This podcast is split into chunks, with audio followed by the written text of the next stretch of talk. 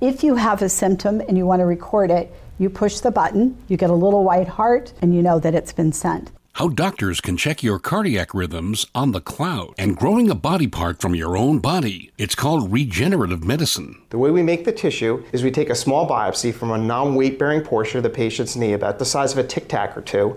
We take that back into our lab. We do a series of cell isolations and extractions. It's called regenerative medicine. And then once that's done, you basically have a living piece of articular hyaline cartilage that's ready to be reimplanted into the patient by the surgeon. Business of medicine. They give the tools to the hospital in consideration for the hospitals continuing to use their knee product. And growing a body part from your own body. It's called regenerative medicine. The way we make the tissue is we take a small biopsy from a non weight bearing portion of the patient's knee, about the size of a tic tac or two. We take that back into our lab. We do a series of cell isolations and extractions. And then once that's done, you basically have a living piece of articular hyaline cartilage that's ready to be reimplanted into the patient by the surgeon. This is the language of business. A weekly podcast designed to inform and inspire entrepreneurs and anyone thinking about a startup. Learn about strategies that work and strategies that don't work. I'm executive producer Don Kelly. Our host is Greg Stoller, Harvard MBA and senior lecturer at Boston University Questrom School of Business. On this episode, The Language of Business looks at the business of medical devices. Here's Greg Stoller. Thanks, Don. When it comes to medical devices, is it hardware, software, or both? Let's find out from Nancy Briefs. She's the CEO and founder of InfoBionic, and welcome to the Language of Business. Thank you, Greg. It's a pleasure to be here today with you. So, which is it, hardware or software? Well, actually, you need both. It's both devices and software. And what we've done here at InfoBionic is we're trying to leverage the cloud and more powerful algorithms to give better information to cardiologists. When I hear cloud, I immediately think of confidentiality. Why should my cardiac rhythms be on the cloud? Well, today, your cardiac rhythms are at different companies, not necessarily on the cloud, but on different servers. And what we've done is actually the next step in the process, which makes the data very secure. We do not collect personal health information from the practice. The practice just gives us your ID number. So we don't track your social security number, your address, etc. And on top of that, in addition to running on Amazon Web Service, we also use a company called ClearData, which is HIPAA compliant. So a bit of belt and suspenders in that case. Can we see a product demonstration? Yes, I'd love to show you this. This is our system MoMe Kardia, means monitor me. This is what you would get from your physician, a cardiologist, if you had presented with symptoms of arrhythmia. This is the device. It's small, lightweight, four ounces comes with two batteries, and this is what you would take home from the practice. When the system is turned on, they would program in your name. This is showing InfoBionic. Then this actually goes dark. There's no lights, nothing to really interfere. If you have a symptom and you want to record it, you push the button, you get a little white heart, and you know that it's been sent. And it's as simple as that. You wear standard electrodes, so this is worn under your shirt, on your belt, or usually in your pocket. This device has inside it an antenna, a SIM card, and a modem. So the beauty of MoMe Kardia is you don't have a two-piece device, which is what all of the competitors in the market has today. So the iPad is going to be used by the cardiologist to read and interpret the data. That's correct. So all of the data in near real time is being sent to our cloud. And that information is available to your physician whenever they want to look at it. So, what does that mean? They can sign in, and what they immediately see are planets. So, they know if you particularly have had an event, they can go quickly through this. You can see how fast the system works.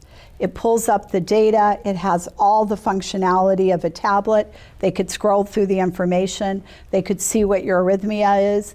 And as soon as they've seen what they need to make a diagnosis, they're finished. They can create a report. They can send that report off to the electronic medical system, or they could email it to your private practitioner or anyone that you request. Where is there more innovation, on the hardware or the software side? Well, we're the first company to really think about data and not devices. So I would say that most of the innovation today is in digital health, which is the field we're in. Historically, in medical devices, which has been my background for 20, 28 years now, all of the innovation was on the device side. But what we weren't doing is we weren't giving the practitioner or the clinician, in this case the cardiologist, all of the information. We were just giving them snippets. And we believe the future is really going to be around big data and giving all the data when a physician wants it to them. Who do you think your ultimate customer is? Is it the cardiologists or is it their patients? Well, ultimately, the uh, customer for us is the cardiologist because we're not doing a direct to consumer, we're doing a clinically diagnostic ECG. And this is used for patients that present with symptoms and want to understand what type of arrhythmia they have.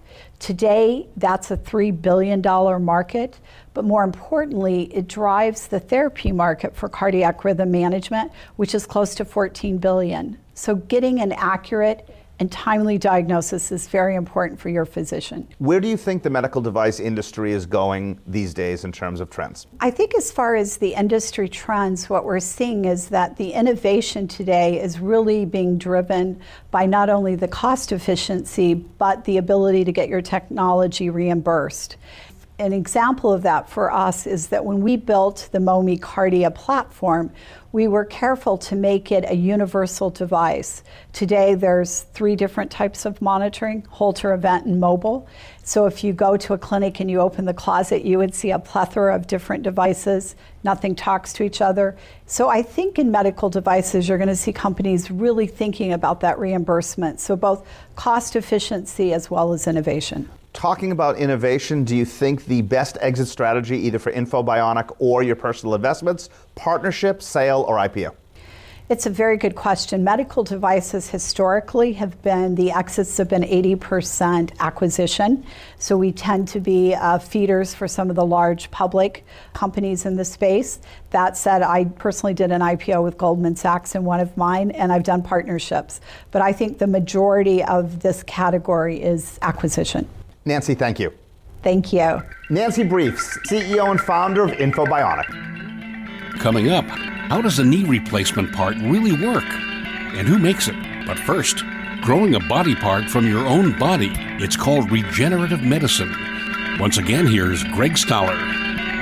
Thanks, Don. You have a problem with your car, so you go to the mechanic for replacement parts. But what happens when it's your own body? This might be the answer. We're here on location in Waltham, Massachusetts, along the 128 Technology Belt with Histogenics. John Lieber, CFO, and welcome to the Language of Business. Thanks for having me. What are orthobiologics and regenerative medicine? So, regenerative medicine and orthobiologics are actually a, an umbrella term to, dis, to describe a sector of the biotech industry in general. Regenerative medicine is the process of taking a patient's own cells or taking cells from another source and creating them, putting them into, manipulating them, doing things with them to allow them to serve as a personalized individual treatment for that individual. John, can you give us a product demonstration, please? Absolutely. So, what you have here is a living piece of articular hyaline cartilage tissue. The way we make the tissue is we take a small biopsy from a non weight bearing portion of the patient's knee, about 200 to 400 milligrams of tissue, about the size of a tic tac or two. We take that back into our lab. We do a series of cell isolations and extractions put the cells in a 3D collagen matrix, which looks a little bit like this. This is actually the matrix, or what we call the scaffold. We send that into 2D cell culture for about a week change. It goes into a bioreactor for another week, and then it sits in test tubes basically for another couple weeks after that. And then once that's done, you basically have a living piece of articular hyaline cartilage that's ready to be reimplanted into the patient by the surgeon. Where you would get a cartilage defect, it could first of all happen from repetitive wear and tear, or it can happen from acute traumatic injury.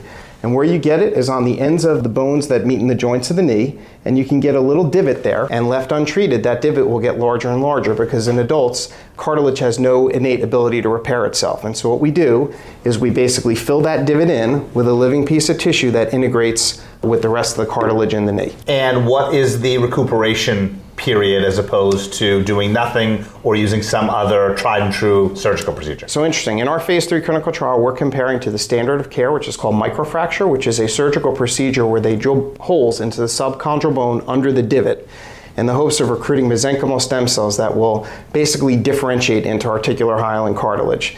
It's not a bad procedure, but up to 30% of the patients have a re-op within the first couple years, and the results are very variable. And so what this is designed to do is compare to that. And oftentimes, for example, if you're a swimmer or a runner or a golfer, it may be up to a year before you're back on your feet doing what you want to do. In the case of NeoCart, which is our product that's in development right now, We've got actually uh, patients who are back to their normal activities as early as uh, five or six months post the surgery. So you're really cutting back almost half the time of recovery. Can this be used for other parts of the body moving forward? Good question. So it can, and actually, if you can repair cartilage in the knee, you can probably repair it in any other joint in the body. And we make our own scaffolds now, and so by doing that, we can make a size that fits the knee, we make a size that fits the elbow, the shoulder, the hip, etc. Do you tend to grow organically or by acquisition, such as in the case of Histogenics, ProChon? So interestingly, we merged or bought ProChon back in 2011. There were some commonality in some of the investors for the companies. There were some synergies that we got by putting the two companies together. They had certain technologies and we had certain technologies. And so in that case, it made sense. I would say most of our growth will be organic going forward. Although once we get commercial and if we get commercial, our objective would be basically to hopefully combine this product with other products that we could sell through the same commercial channels to the same physicians and patients. From the CFO's perspective, what goes through your mind every day running the company? So, a few things. Number one, uh, we got to make sure that we're developing products that are safe and effective for the patients, that we are developing products that will hopefully meet the FDA's approval guidelines, that the company is funded because we're a company that doesn't generate revenues right now, so we're constantly looking to line up our next round of funding and to make sure that our operations are running efficiently and effectively. And of course, we're also public, so we have public filing requirements that we have with the SEC and other requirements that we have to meet the requirements of being a public company. John, thank you. You're very welcome. John Lieber, the CFO of Histogenics here in Waltham, Massachusetts. Still to come, how does a knee replacement part really work? And who makes it? When the language of business look at the business of medical devices continues. Our sponsor is Art Lifting. If you have a small business, or even if you run a Fortune 500 company, you can uplift the look of your office with ArtLifting. Art Lifting has over 1,300 artworks in a variety of styles and prices. You can buy them or rent them and switch them up on a rotation every month or so. But wait, there's more. All of the ArtLifting art is by artists who are homeless or dealing with disabilities. So you not only brighten and uplift your office, you're helping local communities across the USA. To learn more and view the collection, go to artlifting.com. The Language of Business look at the business of medical devices continues. Once again, here's Greg Stoller. Thanks, Don. What happens when your startup becomes large enough that it requires professional management? That's where Bruce Blessington comes in. He has extensive experience managing multi million dollar medical device companies, and welcome to the language of business. Thank you, Greg. How do you manage a multi million dollar company? Well, of course, it depends on the nature of the business. But uh, managing a multinational, multi million dollar company employs some of the very same principles that one might employ in a smaller business. Start first by hiring and motivating the very best people you can get to go to work for you. And then have a clear sense of mission and focus, and be sure that that mission and focus is shared throughout the organization. Whether the organization is four or five people or four or five thousand people, it's still the same formula. Uh, is the orthopedic world and it consists of a handful of large OEMs, names that you would recognize: Stryker, for example, J and J DePuy, Smith and Nephew. And OEM stands for original equipment manufacturer. Yes. Okay. So these individual companies that are quite substantial global firms retain for themselves the ability to manufacture the most valuable components in the mix. Now, this happens to be the femur end of a complete knee replacement, and it would fit. If you were standing, it would be in this position, and if you had your knee bent, it would rotate Sure. in like fashion. The fact of the matter is, this by itself doesn't get the job done. It needs to have ancillary materials like this cutting block, for example. The cutting block is not made by the large manufacturers, it's made by a specialist manufacturer who provides the entire engineering and manufacturing of this particular component. And is this cutting board set for these products? Yes, it's product specific. In fact, each manufacturer has their own set of installation tools, and they use this to capture the hospital. They give the tools to the hospital in consideration for the hospitals continuing to use their knee product. Do the orthopedic surgeons need special training per manufacturer, or is their training sufficient regardless of the product? Manufacturers provide training for the surgeon on their product, and that is true throughout the industry. Obviously, there are great similarities between the procedures for replacing one knee and another. But there are some finer points that definitely need to be part of the instruction of the surgeon. And what can you tell us about spinal? Well, the spine companies are some of the same players that are in the knee space. However, this particular device is one that would be used to stabilize the spine of a patient who's had a disc fusion. And it consists really of rods and pedicle screws.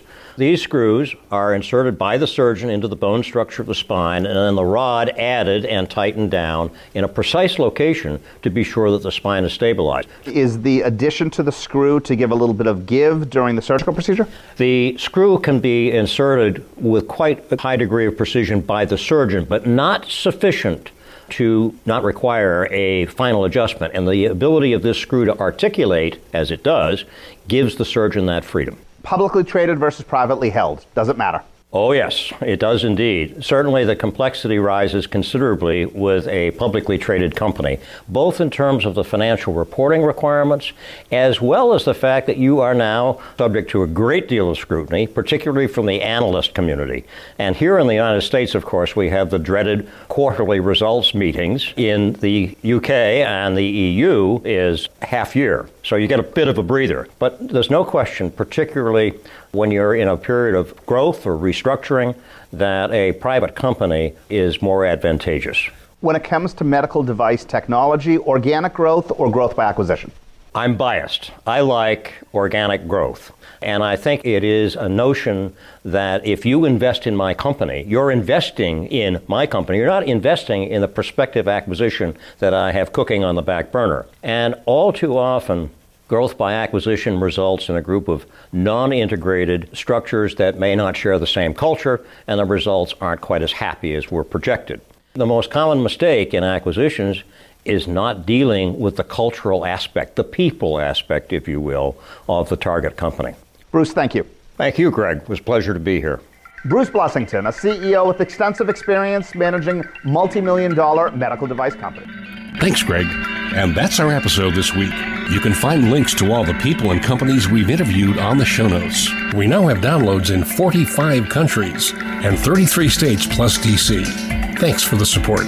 If you subscribe and leave a rating on Apple Podcasts, it'd be a huge help. Our director is Mark Mandel. Social media by Jennifer Powell of ExcellentWriters.com. Consulting producer is Helen Tierney of Happy Accident Productions. Audio editing and voiceover by yours truly. Special thanks to Mike Carruthers of SomethingYouShouldKnow.net. For Greg Stoller and the entire team, I'm executive producer Don Kelly. Thanks for listening to The Language of Business.